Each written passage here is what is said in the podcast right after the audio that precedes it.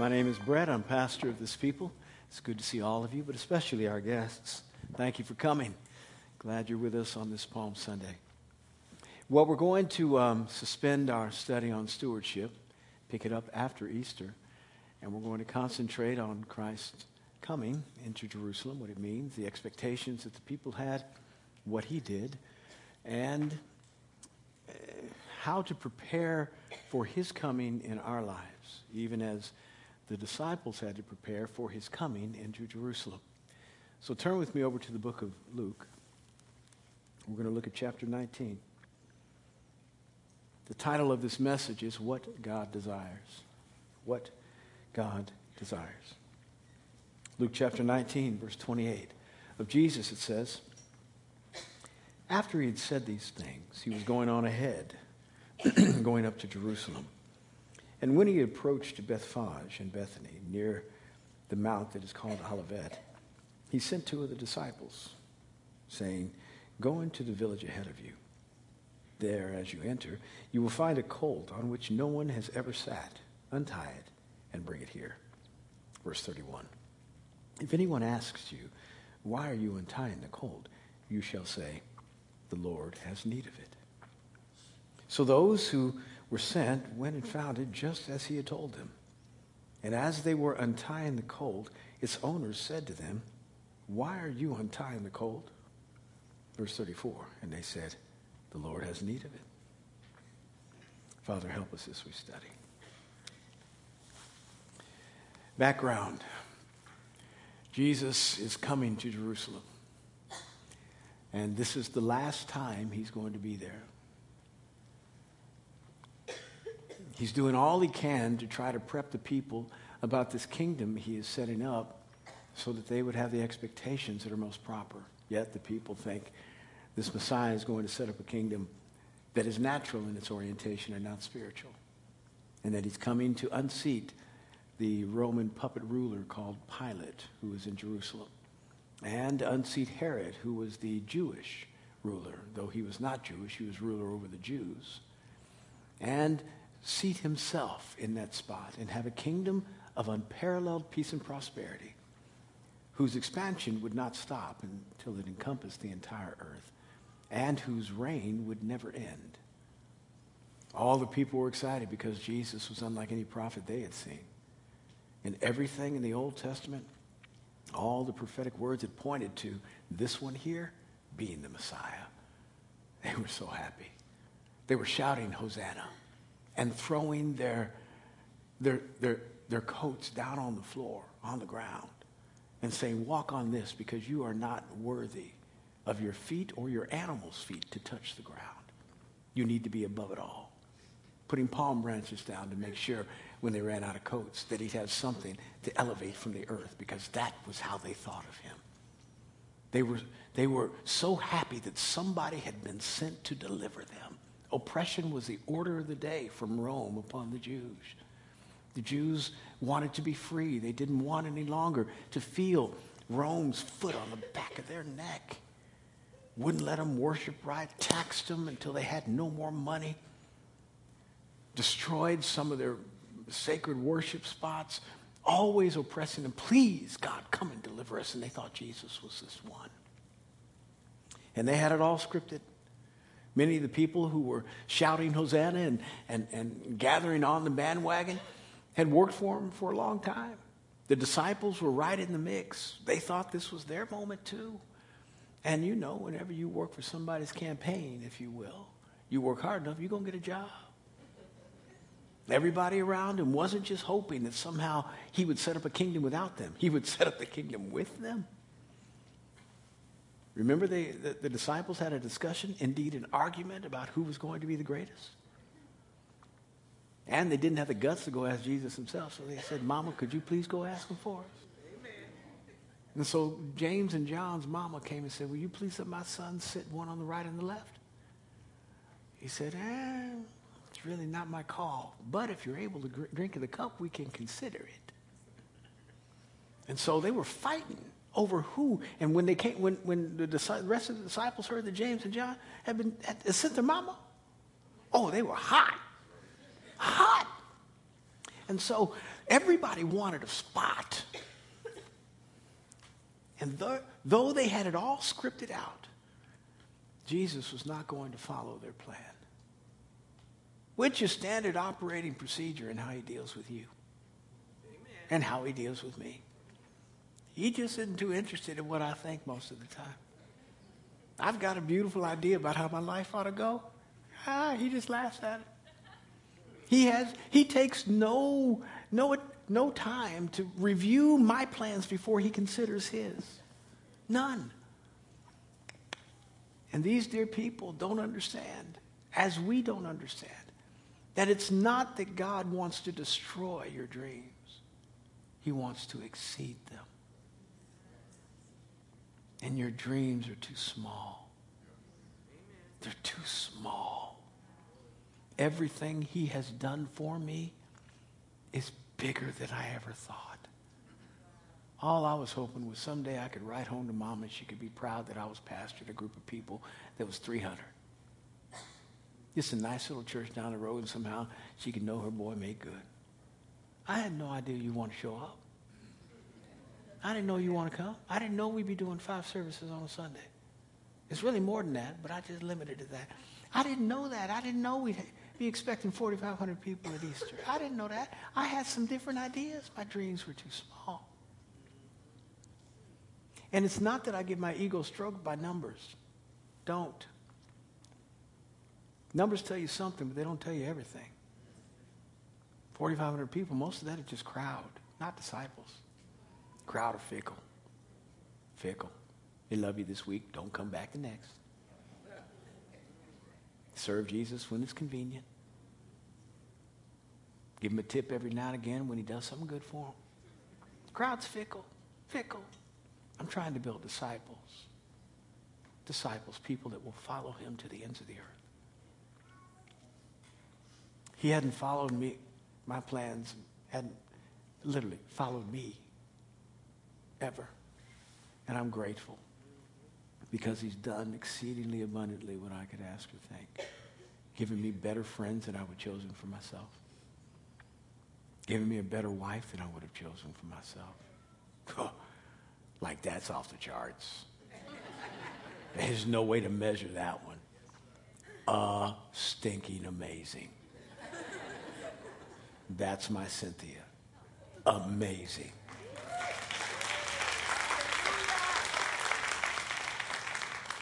Beautiful, anointed.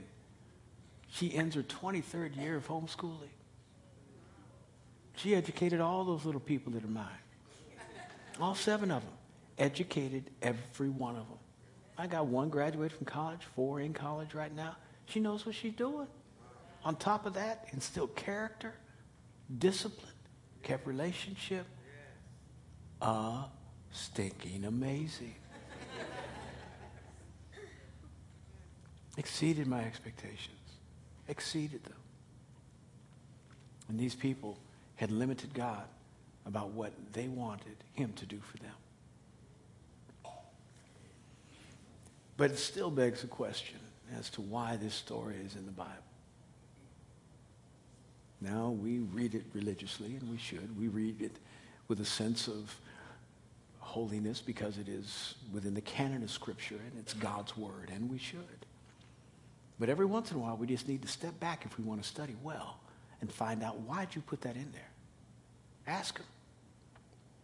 What is the purpose of this? Because literally, if you take all of the religious garb off this passage, it would be like me telling a long story about my mission trip to Nigeria and all the things that happened and people who got saved and lives who were restored and people who got healed. And after a period of six months or so, you hear all the, I come back, and probably in that story, you won't hear a thing about when I got off the plane, I rented a car from Hertz. This donkey is just a rent-a-car. That's all it is. Once he gets to Jerusalem, he drops it off at the new station. He doesn't ride it again. It's just transportation. That's all it is. If you take all the religious garb off, you... Why are you telling me about your rent-a-car experience again? What has that got to do with anything? Now, when you see a story that begs you to say why it's there, yet it's there in Scripture, that means it's extraordinary. And you got to study it and pull all the, the pieces and squeeze as much juice out of this passage as you possibly can. Number one, the parallel passage to this is over in Matthew twenty-one, one through eleven, where Matthew gives us a, a kind of a more detailed picture as to the significance of having a donkey, Jesus acquiring a donkey. And Zechariah chapter nine, verse nine, Zechariah prophesies, and this happens to be one of the messianic prophecies that the Messiah would fulfill, saying, your king would come to you, O Jerusalem, Israel, riding on a donkey. So for the purpose of showing that Jesus fulfilled Old Testament passages that were, that were talking about what the Messiah would do and be, the writers put this in here. It's important so that there would be confirmation. Secondly, there's probably some metaphorical impact in that we get some lessons on how disciples ought to respond when they can't figure everything out that Jesus told them to do. Because usually his standard operating procedure is to give you just a general idea without any specifics and expect you to obey. We'd like to have all the details. But he just said, go ahead, and I'll see you when I get there. Well, when you coming? Uh, when I get there. Well, what am I supposed to do? Well, I told you, go get the donkey. Well, can't you, like, give me the name of the guy who owns it? You know, that would be a lot better because, like, if I go and start taking the man's donkey, you know, I know you said to do it, but, like, I ain't you, and they probably going to put me in jail for stealing. So I'm not real keen. Just, I, F Y I, isn't there a better way? Now, they didn't have this conversation with Jesus, but any, any sound man is thinking, you want me to go and steal a donkey? Is that what you're saying? You want me to go and steal a donkey? And the best, the best way for this to happen is if somebody catches me stealing it. That's, that's the best idea you've got of transportation.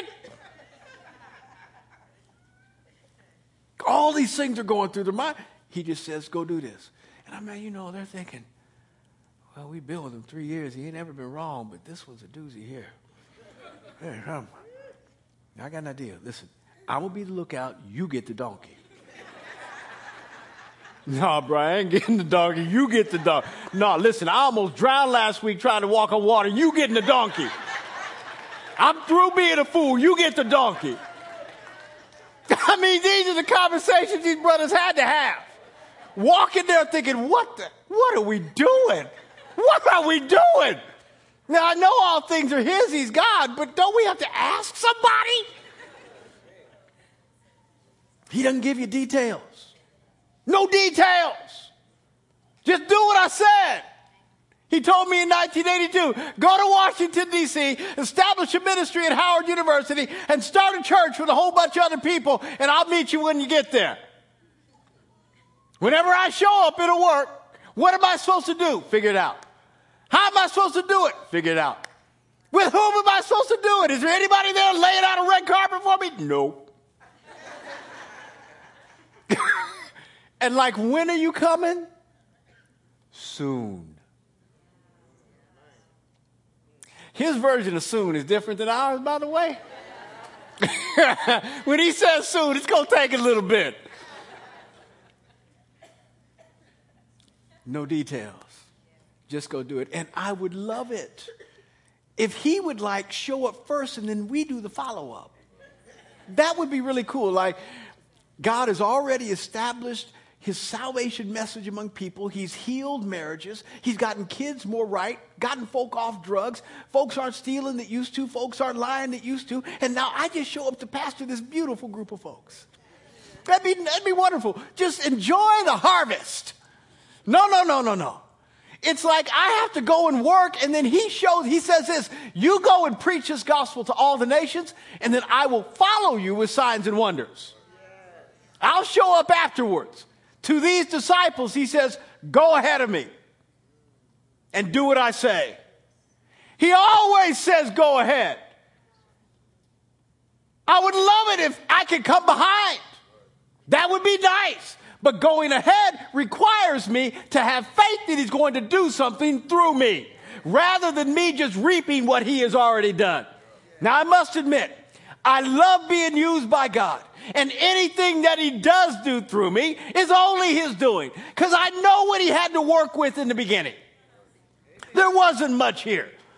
Everything I am, he's made me. So it's taken me a long time to just to be competent. We're not talking great, just competent. So everything he does is his doing, and he gets all the credit. Yet, I told my staff the other day, I said, I really have worked a long time. I kind of like it if God would just show up and do something all by himself. That would be nice. All by himself, we just say, whoa, that was amazing, oh God. Every once in a while that happens. Called an awakening. I'm believing for that in our community. All of a sudden, you're in Giant. You're just getting your, your oatmeal. And you're in the checkout aisle. And somebody just starts bawling right in the checkout aisle. And they turn to you and say, can you help me, please? I don't know what's wrong with me, but I need God. You're over at a restaurant with your wife having a wonderful time with your friend, your coworker. And you hear these people talking about God next to you, and they're trying to figure it out. And they don't know what to do. And all of a sudden, you hear the conversation. You say, can I help you? Yes, we've been wondering if anybody around this area that served God was in a good church. Awakening. I want the Holy Spirit to do that. We're going to keep preaching. We're going to keep making disciples. We're going to keep working, keep praying, keep fasting. We're going to keep doing all that we should do. But I want God to do something great out there en masse, so that we then can be the benevolent folks that can come and pick up the pieces, because there are going to be a lot of folks that are embarrassed for the life they've lived. Yeah, yeah. They've made some assertions and some, some bold statements, and now they're going to have to repent of most of what they said and did, and they don't know where to turn to or where to go. Conviction is going to fall from Almighty God, and folks are, ought to know where to turn to, and that's where you come in. Amen. Jesus just said, go ahead. And the disciples, you know, they said, okay. We've been with him three years, raised the dead, fed five thousand with five loaves and two fish. Okay, he, he, he doesn't make mistakes. He said, go ahead, we're going ahead. And they're walking. They walk into the city, and they see this colt, just like he said. Somebody's a lookout. The other guy goes to the colt. Something like this probably.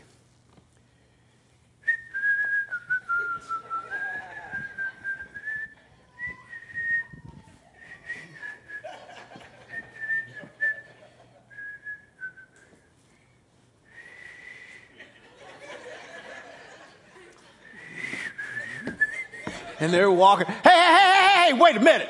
Wait, wait, wait, wait, wait, wait, wait, wait, wait. Why did you untie my coat? Oh, oh, uh, yeah. Oh, gosh, what did he say? I know he said something. He said, said something. They really didn't, they probably didn't think this was going to happen. They thought maybe they just get away with the coat. But somebody saw him stealing the coat. And so they're thinking, oh, Lord, he said, uh, he needed it. Ah, the Lord has need of it.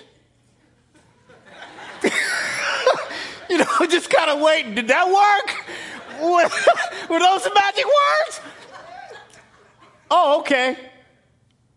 Oh, man, that's so cool.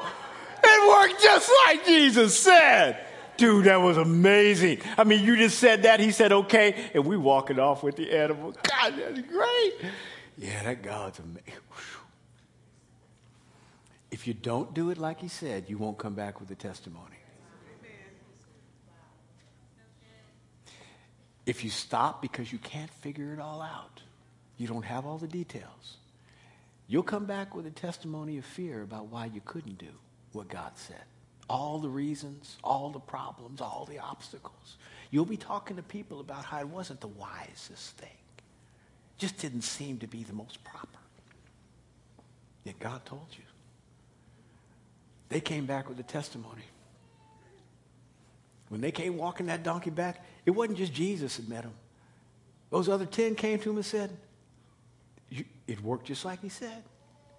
You took the donkey, the owner came out, you said those words, and he let you go. Dude's amazing. Everybody benefits from somebody who obeys. Everybody benefits from somebody who obeys. And may I say that this would be a really good week for you to obey like these disciples did. There are a lot of people out there who are bound, tied to a post, have never known freedom, and are desperately looking for somebody to untie them so that they might be usable in the hands of God. Will you be that person?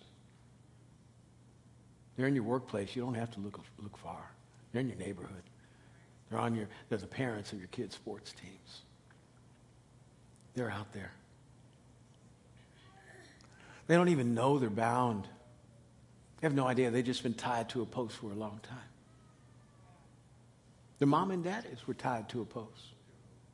Their grandparents were tied to a post. All they know is being tied to a post. They're waiting for somebody to untie them and lead them to Jesus. I'm begging you, hear the word of the Lord and find somebody this week and bring them. Bring them to Friday night, bring them to Saturday, bring them to Sunday. Pick or choose all three. And if you don't bring them to church, at least lead them to Jesus in your workplace. Modern day application. You know, I, I don't want to force my religion on anybody. I, I just I get into a spiritual argument and I don't have all the verses to justify my position. I'm not a theologian. I'm not trained. I'm not ordained. Nah, I, I don't want to push it because it might really damage the relationship. And they need to be untied because the Lord has need of them. The Lord has need of them. God is speaking to you just as he spoke to the disciples. Go find somebody upon whom I can ride into the destiny I have for them. There's a purpose I have them on the planet, and I am to guide them where they ought to go. Go find that one. And you can't use the excuse, I just don't want to, you know, push my religion on anybody. When is it important to push something?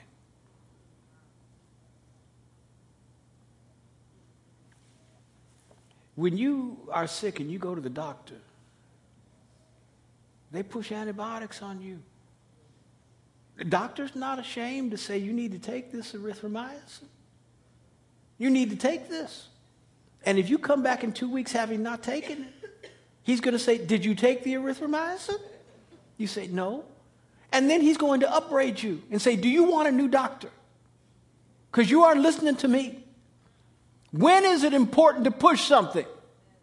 How sick does somebody have to be for you to explain to them how much God loves them? Do they have to be on their deathbed? Does their marriage have to be falling apart before they ever hear any truth? How sick do they have to be before you will hear from Almighty God? Go ahead of me and untie this one. I'm begging you, do something. You may not have all the verses. You may not have all the scriptures. You may not have all the experience, but you got a story. You may not be as free as you'd like to be, but you are freer than you used to be. And the only way you got that way is because somebody preached this gospel to you and set you free, that Jesus might take you to where you need to be. You got a story. You can share that. Or the alternative, leave them bound to that pole.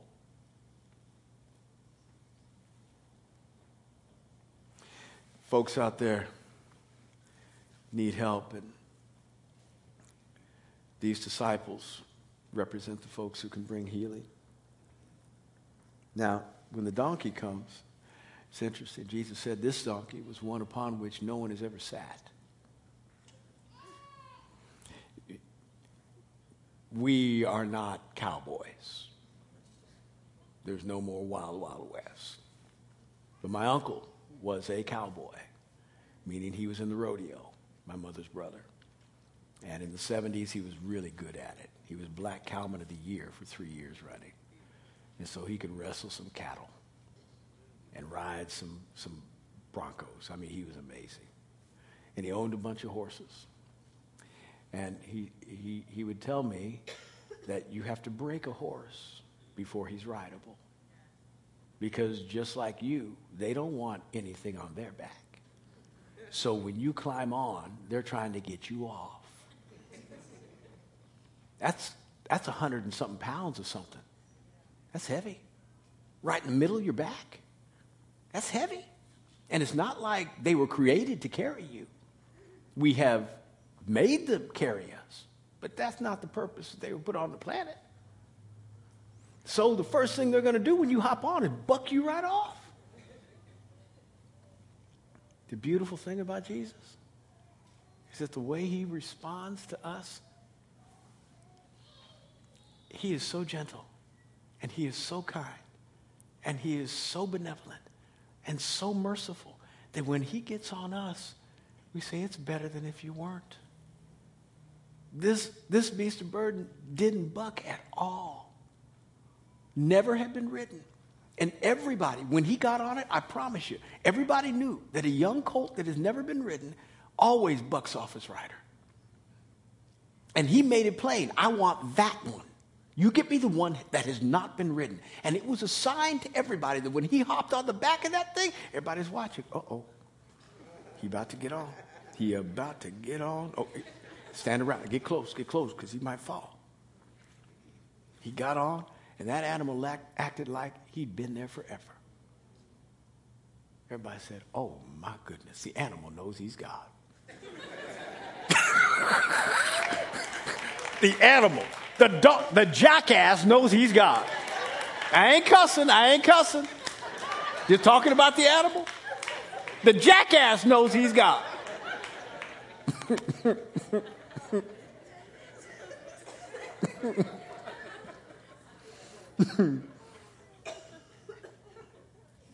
That's the beauty of our Lord. Yes. He takes the burden of sin off. That thing that wore us down, weighed us down, beat us up. And when he rides us, it's so much lighter. It's so much lighter. And we get his direction because we didn't know where to go. He guides us where we ought to go. Oh, it's so good. It's so good. And I come to the conclusion of this message, asking everyone who has not yet had the privilege of Jesus riding them, what you waiting for? You don't know where you're going. And even if you plan where you're going, it's not the proper destination. You're going to be disappointed when you get there. If you will give Jesus Christ the privilege of letting this disciple here untie you today and bring you to Jesus, you'll be so much better off tomorrow. I'm begging you, let him ride you. He only wants to bless you. That's all he wants to do, is to help you get out of your stuff and put you into his, to, to make your life the way he intended it, the way it ought to be, the way it was supposed to be from the beginning, to put you back in proper relationship with him, which will help you in every other relationship you've got. All he wants to do is ride you to the purpose for which you've been created. And, and in the process, make you a testimony to everybody else so that other people can say, you think Jesus will take me to where I need to go? Because I know where you were going. And I didn't like where you were going. And now you are in a really good spot. I saw where your marriage was going. You're about to destroy that thing. And now y'all are back together. It's amazing. What? And Jesus directed you this way? That's amazing. If I did to my wife what you did to your wife, my wife would not have left me without killing me first. But amazing. What happened? God wants to take you to where other people can see so that you, once you have been untied, can help untie everybody else.